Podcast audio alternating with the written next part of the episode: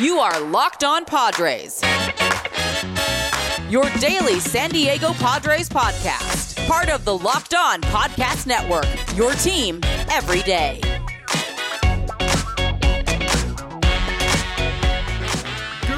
Greetings, ladies and gentlemen, and welcome to another edition of Locked On Padres podcast, which is part of the Locked On Podcast Network, your team every day for Tuesday, February 22nd. And hang on to that date. Hang on to that date, ladies and gentlemen. I am your host, as always, with sometimes occasionally, but certainly not always the most, Javier Reyes. You might be familiar with some of my baseball related work at places like Baseball FYI, Friars on Base, Off Bench Baseball, or Just Baseball, to which I am a staff writer for. Follow me on Twitter at Javipeno, J A V I I P E N O, or at L O underscore Padres. That's a Twitter account for the show. Thank you as always, for making Locked On Padres your hashtag first listen every day. We are free and available on all platforms. And today's show, guys, I told you to, to keep an eye on the date, is February 22nd. February is what month? The second month of the year, right? And the 22nd is the current day. And what year are we in? 2022. That's right. 222 22. It is uh, very gimmicky. It's silly, I know, in a lot of ways. It's very arbitrary in a lot of ways. But still, uh, we want to do we want to talk about this because this is a big deal. Uh, the fact that this doesn't happen every so often. Next time this will happen is in 2033 is the next time this would basically happen, guys. And to celebrate this funny little date occurrence, I'm going to be talking to you guys today about Padres players that wore the number two, kind of overlooking the franchise history, past, present, ancient, you know what I mean? Some of the guys that you probably haven't heard of, and determine, you know, who was the best player to wear number two. And just most importantly, just going through all the players that wore number two. And I was actually surprised by how, like, a lot more interesting the Padres' uh, franchise history is, even if not necessarily their best players ever wore number two. Certainly a lot of interesting players, guys. So we're going to be talking about that and much more. Let's ride, everybody. The first player that I wanted to talk about that I saw when doing a little bit of research, and by a little bit of research, I actually I did a decent amount. I have been reprimanded before, ladies and gentlemen, for not doing enough uh, pre- preparation before a podcast. Pre- pre- preparation before a podcast. This time I did do so.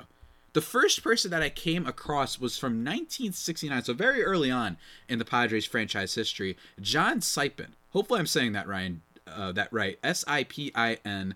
And look, the reason why I wanted to talk about him is he is definitely not the best player to ever play for the Padres that wore number two. Actually, arguably that if everybody I would be talking about today, the furthest from it, right?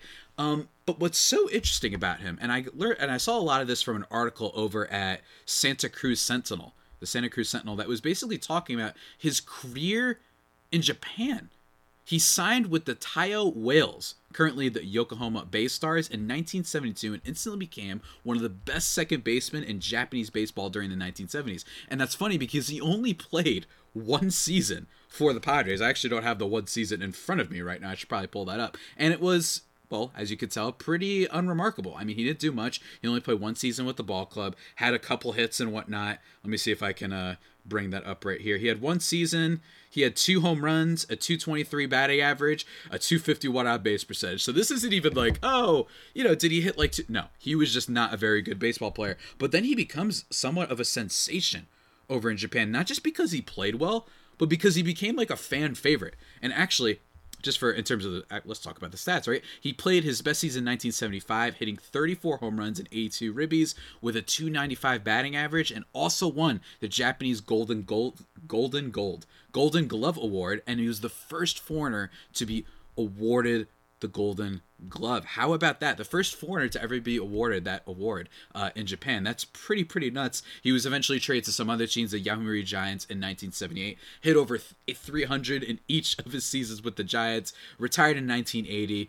Um, it's just interesting because he gained a lot of popularity because of his look, his hair, his beard, right? They gave him nicknames. He had these extravagant outfits and whatnot and people just kind of uh you know took a liking to him. I mean if you just go and look up the pictures of this guy uh you would see that he's just he's kind of crazy. And it was interesting in the kind of piece over at the santa cruz sentinel him just talking about how like as a foreigner there like he didn't necessarily talk to many people you know what I mean? Because he didn't understand the language. Obviously, he eventually started to learn some of it, but like at the beginning, he kind of just like hung out and didn't really speak all that much. But he became so famous that he said that he had to go to restaurants and like just look at the wall right? He would, or not look at, yeah, I mean, basically look at the wall. He had to go back of restaurants because he was so recognizable in Japan. And it was so, like, interesting to see a forwarder kicking ass over the Japanese Baseball League. So this is just such a funny thing because his career with the Padres, completely unremarkable. Completely right? Completely unremarkable. But this is a guy who had a, a, crazy lifestyle in terms of his clothing, in terms of his look,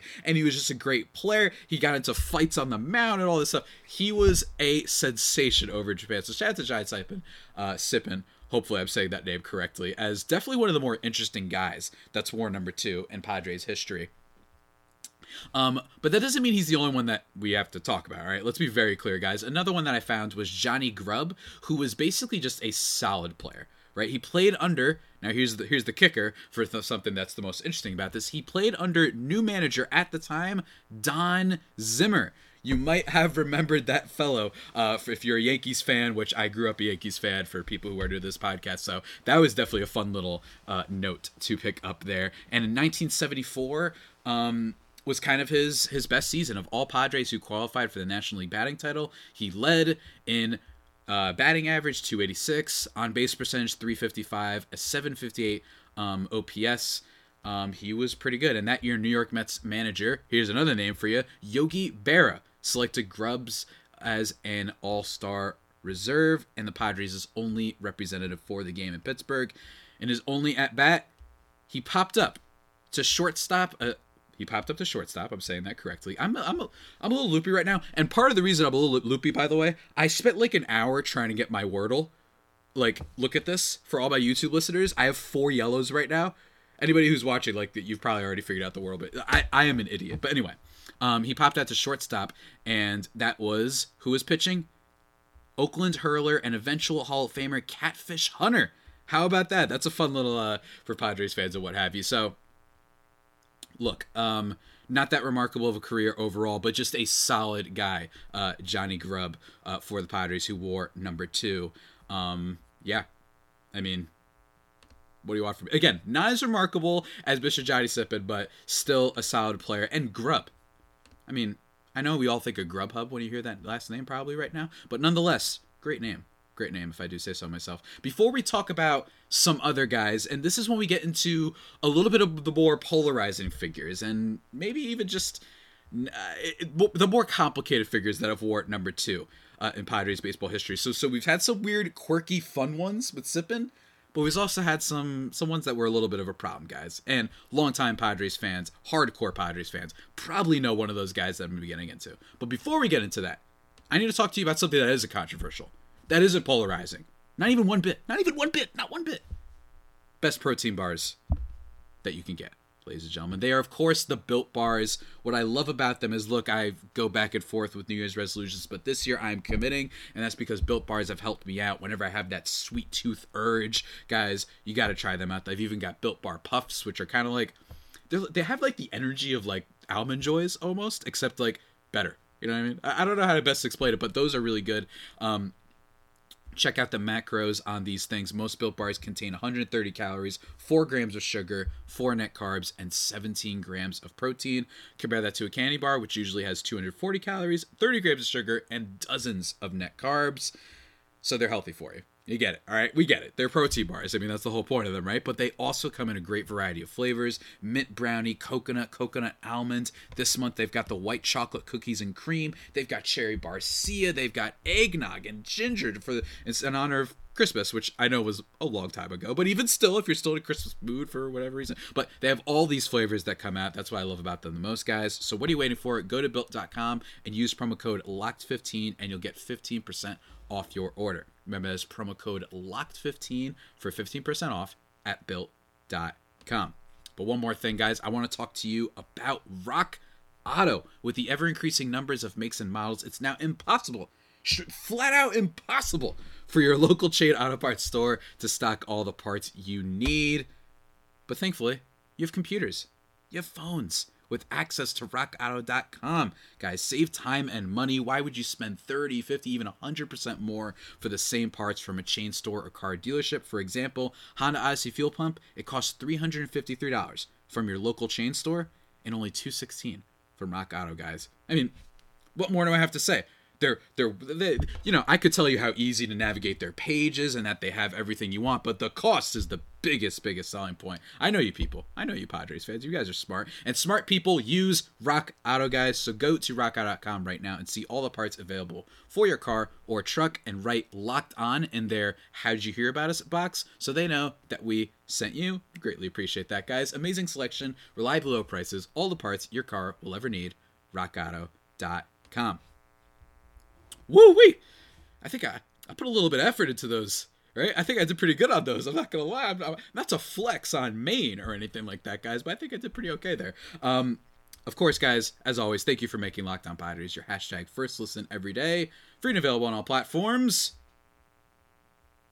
Let's get into more of them. Let's get into more number twos in Padres history. The next person who I alluded to a lot.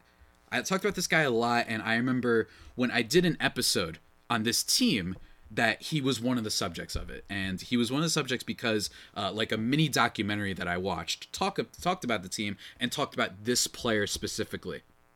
That was alan wiggins. He was part of the 1984 padres which is widely regarded as one of the best padres team ever. Um, granted i know that when you look up uh, what's it called when you look up um, the 1984 Padres, you don't exactly find like crazy crazy numbers offensively. It's really just you know again, it's not all that um, impressive when you just look at the numbers and what have you. And Alan Wiggins was kind of one of those guys that was supposed to really help be a big part of the offense. Obviously, you had Tony Gwynn, of course, Mr. Padre, but the big thing that happened with Alan Wiggins, despite all the talent, was he had a lot of personal problems. During his major league career, he struggled with drug addiction, and that resulted in a litany of arrests and suspension from baseball. Um, he actually, because of how poor his off the field struggles were, and I don't want to demean them because addiction is um, a health thing and it is a, it's, it's a sickness. It's really sad. Um, he actually was traded by the Padres in 1985 to Baltimore where uh, he ended up spending three seasons. And then after baseball, he was diagnosed with AIDS, and he was the first MLB player known to die of the disease. So, not to be super, like, I'm, I'm trying not to be a super downer. Let me be very clear. I'm not trying to be so much, too much of a downer, but like, Alan Wiggins is kind of like that, that, um, the black sheep is, is a little bit um, an oversimplification of it, but the black sheep of that 1984 Padres team, which just has so many good vibes to it. Everybody that has said they had the swagger. Go look up like I don't remember what it was called because this was like two years ago. Long, long, long time listeners of the podcast might have seen, um, seen this. I did like a time machine viewing the 84 Padres, one of the best teams in Padres history. But um, you know, I did an episode on it, and there was this like mini documentary. I don't know if it was on ESPN or whatever, but it was like really, really fun. It was only like 30 minutes that kind of just talked about this team, and they had a swagger, right? And it was, what can I say? Like, it was really a lot of fun. They ended up losing in the World Series to, I actually don't remember. I actually don't remember. I'm, I'm blanking on that right now. They lose in the World Series to the Detroit Tigers, it looks like. Yes, they lost to the Detroit Tigers 4 1. This is when, oh, that's right. Hold on. Let me find him. Let me find him.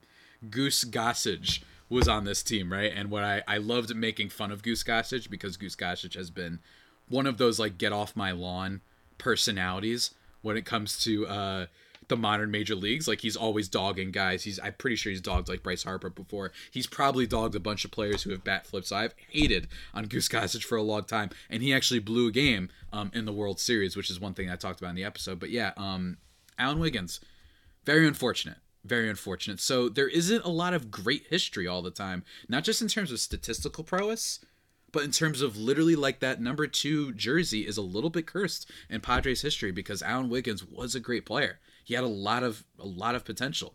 You know what I mean? I think that himself, and then I know that some people have told me Khalil Greene, uh, which is a little bit more modern of a player. And we're getting to modern players in a little bit. Uh, it's just Padres who just couldn't quite put it together on the field and seems to have just had some personal problems with obviously Wiggins being kind of the biggest one there.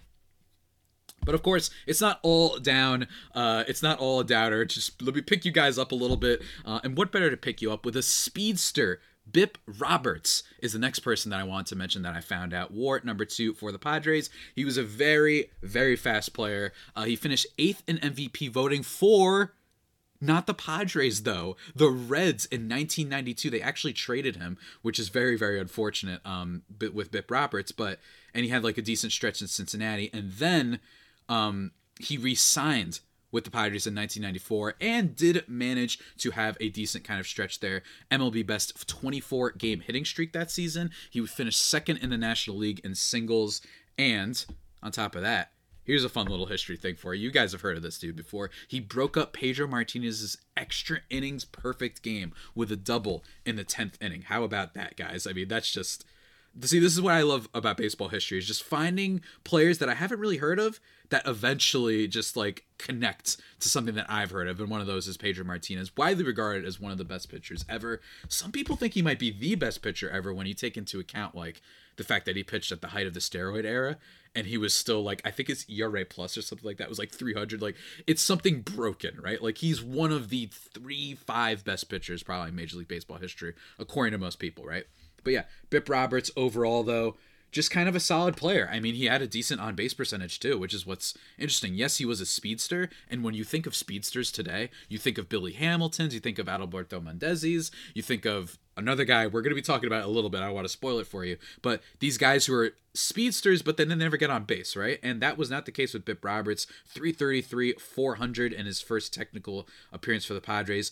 301, 391 in 1989, 309, 375 in 1990, 342, 340. Oh, hold on. 281, 342. That would have been pretty nuts, right? Uh, 281, 342, and then eventually uh, he lo- he leaves and then comes back to the Padres. Like he was a really solid hitter. He is, his most stolen bases that he had in a season was 44 with Cincinnati, um, which was you know like I said, pretty incredible. He was a speedster, but a solid player. And it's funny, I actually saw like a couple videos on Black History Month stuff with him.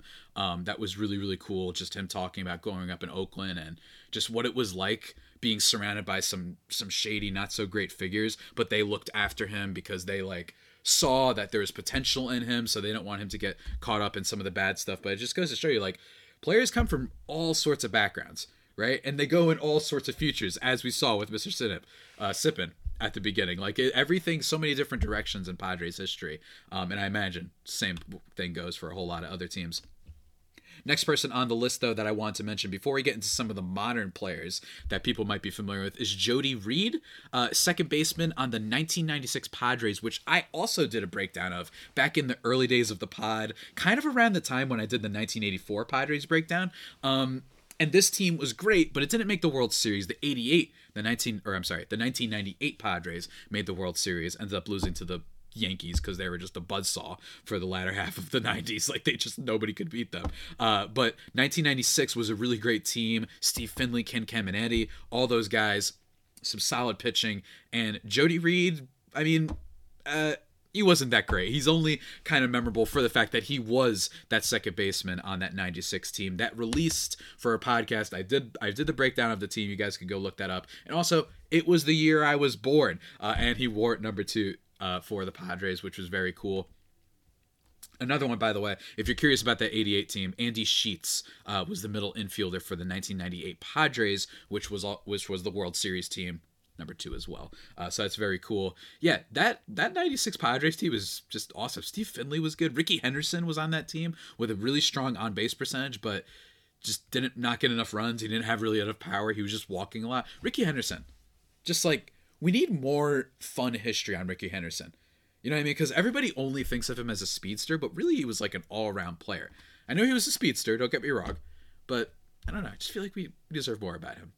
But you know what else we deserve more of, guys? We deserve more on the modern players who wore number two in San Diego Padres baseball history. But before we get into those folks, let me just quickly tell you about Bet on the Line, guys. Football might be over, right? Hopefully, you enjoyed the Super Bowl. I thought it was a pretty good game. But basketball is in full steam for both pro and college hoops from all the latest odds, totals, player performance props to, you know, I don't know where the next head coach, where the fired coach is going to land next, all that type of stuff. Bet online is the number one spot for all your sports betting needs, remaining the number one spot for a while now. They're just they're just the best, and I've been talking about them forever. And of course, not just basketball, best place to go for hockey, boxing, UFC, Olympic coverage, whatever you're looking for. They got it, guys. Head to the website today or use your mobile device. Bet online, where the game starts. That was a very good slurp of water that I just took for all my YouTube listeners. Or I always say that. I always say YouTube listeners instead of viewers. Listeners are for audio, viewers are for video, Javi. V and V, right? It's just you you would think I'd get this down by now. But whatever, guys. Let's keep it moving. Let's talk about some of the more modern players. This is where I was like, okay. All right. I became a more hardcore baseball fan maybe around like 08 09 07 a little bit earlier than that but i follow the yankees obviously as i mentioned earlier in the pod so this is around the time when I start to at least recognize the games a little bit more. If you're from old school, unless you're like an all timer, like your Pedros, like your um your Rickey Henderson who we talked about before, like your Tony Gwynns, I probably don't know too much about you. But when it comes to the modern guys, there has been some Padres that have worn number two. And here's the first one. Here's a name. Here's definitely a shout out for uh for Mets fans, if I'm not mistaken, because Mets fans had a whole kerfuffle with this guy because if I'm not mistaken, he kind of fell off for them when he joined the team. I'm just looking up. Yeah, he kind of fell off for them. It is Jason Bay. Jason Bay for the Padres. He was a Padre, but only for a second. He wore number two. Two days after his debut with the Padres, he suffered a broken right wrist after being hit by a pitch which is unfortunate because in his first kind of game, he hit like a home run and all this stuff. He had like a nice debut for the Padres. He was traded along with Oliver Perez and Cory Stewart for Brian Giles, though. So you might think that this ends poorly. But actually, he did net Brian Giles, who was a great player. Um, some people even said like a fringe, like he, he like made the made it onto the ballot. You know what I mean for Hall of Fame. But like he was a pretty good player. And Jason Bay also ended up a great player, so I got nervous when I saw the Padres traded him away. But actually, they did get something good out of him. Um, solid stint with the team. Even at 32 years old, when they acquired Brian Giles, he finished ninth in MVP in 2009, which featured a 119 walk season. Pretty good for Mr. Brian Giles. So, so Jason Bay is more of a legend for number two for the Padres because of what he netted the Padres and Brian Giles, right? So that's kind of cool uh, thing to note uh, when it comes to Padres history. So, hey, every now and then the Padres make a good trade. I know we're all saying that the Padres are a mess and they don't know what they're doing. Every now and then they do something right. Now, some could argue a broken clock is right, you know, twice a day or whatever, but still, nonetheless, it is pretty cool. Another person that wore number two for the Padres is Kerry Robinson. And let me be clear as a player, nada. There isn't all that much that's important here. But he's known for a couple of distinct feats. This is what I was looking up on on online. He pinch hit in the eighth inning for Mark McGwire in the 2001 NLDS Game 5, which basically was the last moment of the slugger's career, which is very interesting. He's the only MLB player in. Hold on.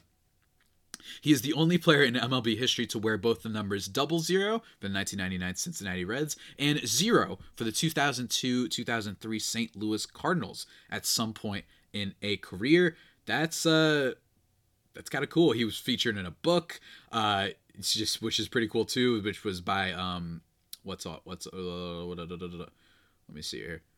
Um, it is implied that he might. What what happened to my computer? My computer just died. All right, but anyway, um, it talked about his relationship with Tony La Russa, which was really messed up. Tony La Russa is a player that and now coach that a lot of people are probably familiar with. So he's known for a couple things, but that double zero zero thing is kind of interesting. So, but otherwise, I don't even bother reading the slash line for this guy. He did not do anything for the Padres whatsoever. Next up, though, is Edgar Gonzalez. Another player that did not have a remarkable stint with the Padres, guys. He was only the sixth player in franchise history, though, with on, with an RBI hit in his first career plate appearance and first since Kevin Higgins in 1993. So that's pretty cool. Um, I don't know about you guys, but like for daily fantasy and like those like if you do like something where you're betting who will get a hit maybe for that the beat the streak thing that espn does like i like to pick prospects on their first day you know what I mean? Who make their debuts. I love doing that. And it, it doesn't even have to be a top prospect. I love doing that. Uh, but anyway, Gonzalez made his debut at 29 years, 333 days old, making him the second oldest player to make his debut for the Padres, the first being Akinori Otsuka at 32 years old, 84 days old. So, known for a couple stats, but otherwise, like I said, not a remarkable Padres career. The next person to wear number two for the Padres definitely had he he shined bright at one point, and that's B.J. Upton, otherwise known as Melvin Upton for Padres fans. He um look when you look up some of his kind of numbers, his stint with the Tampa Bay Rays, he was awesome. with the Tampa Bay Rays. Actually, if I'm if I could pull up his Fangraphs, he had a couple like six war seasons, if I'm not mistaken. Let me see if I can find that really quickly.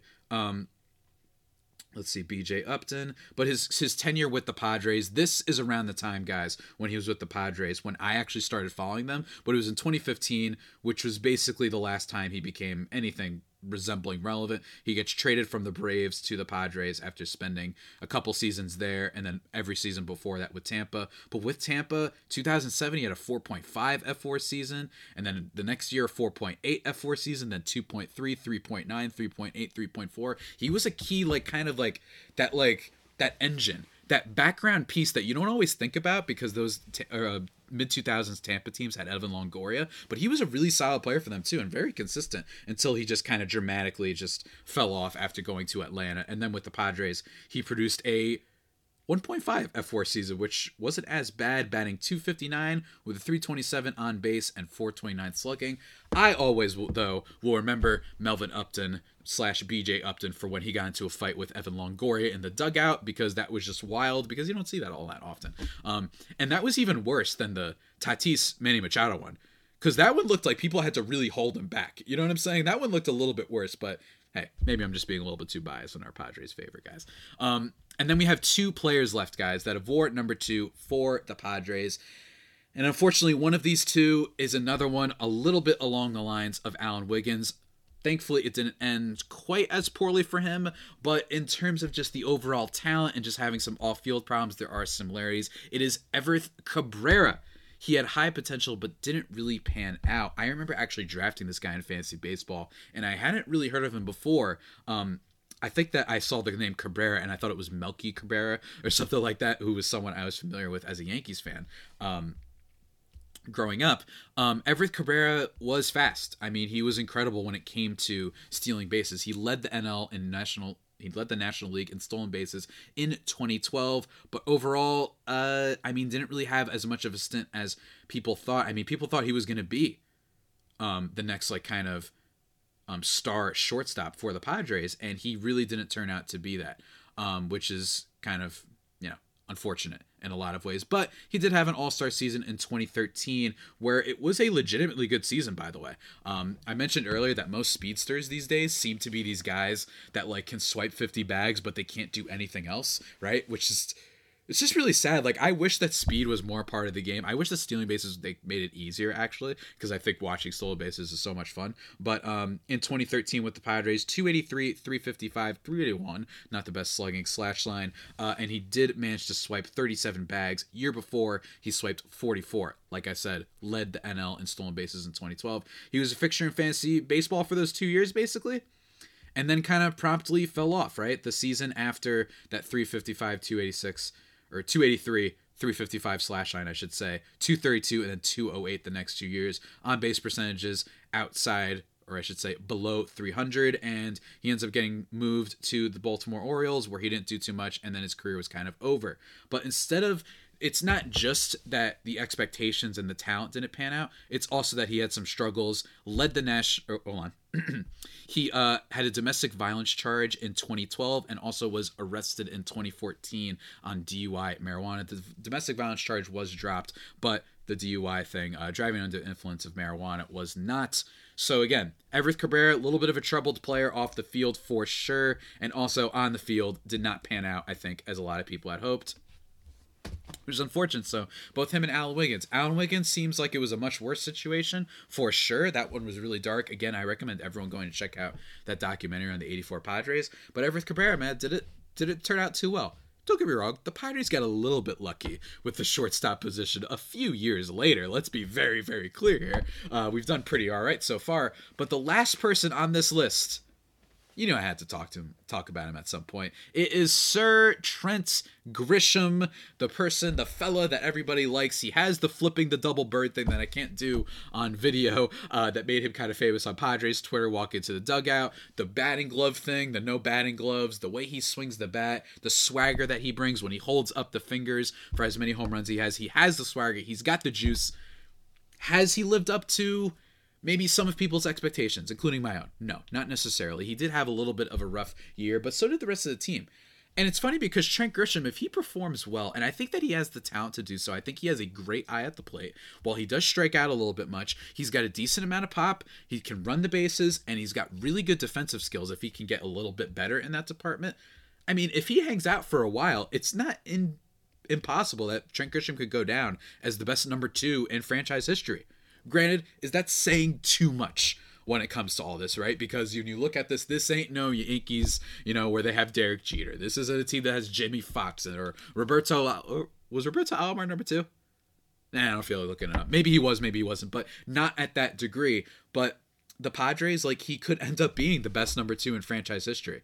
Um, for now, to me, I think that it goes between Bip Roberts or um, my guy, my guy Johnny Sipin for the most legendary number twos. All right, because Bip Roberts had some really cool moments, really good on base guy, just a solid baseball player, and a speedster, and then Sipin because of an incredible Japanese career, including literally winning the first as a forwarder Golden Glove award over there in Japan. So I just think those are the two most remarkable ones. But uh, overall, yeah, not too much craziness with the number two in Padres history, but still a lot of cool stuff I think to be found. So hopefully, you guys enjoyed uh, me nerding out. Professor Reyes, right? Do a little history lesson for all you folks. But before we get into the future of this podcast, guys, because I've got some really cool teases that I want to do. You made me your first listen. Now make your second listen Locked On Bets, your daily one stop shop for all your gambling needs.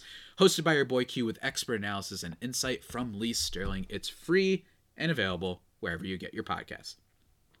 And also, give uh, go shout out uh, my guy Lindsey Crosby, who a couple weeks ago we did a podcast crossover on Mackenzie Gore. You could listen to that episode, but he actually gave me this idea for the 222 uh 22 thing, uh, which is so shouts to him. Go listen to his podcast. He's doing so much fun stuff over there. Seriously, he's killing it. Lockdown only prospects. But in terms of the future of this podcast, before we wind down, um, on Friday, I know that usually my schedule has been Wednesday, Thursday, Friday, but this week because of the date thing, um, and because I did a podcast on Friday with Stacy and Abby over at Locked On Yankees, changed up a little bit. But Friday's episode is going to be fun. We're going to be talking with my buddy Colby Olson, a staff writer and analytics folk over at uh, Just Baseball, the site that I write for, and we're going to be talking about fantasy and specifically fantasy baseball when it comes to Padres players. Who's getting overdrafted? Should Tatis go number one? Where should Manny Machado go? Is Trent Grisham being underrated? What should we do with Padres fantasy players, right? That's going to be a super, super fun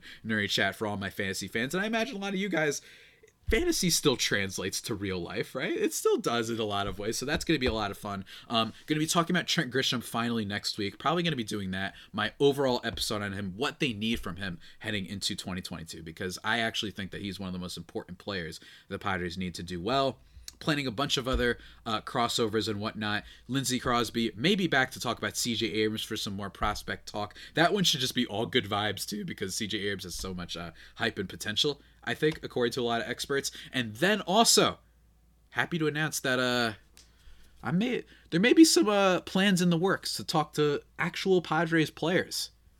A name that rhymes with Slevin Mops.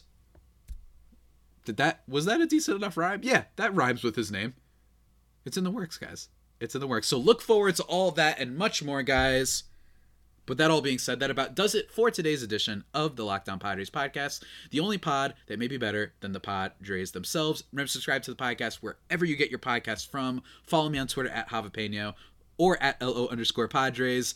Check out the show on YouTube, Locked On Padres, if you want to see my beanie and my Bullworth Academy shirt, which is a little bit Padres uh, colors, I must say.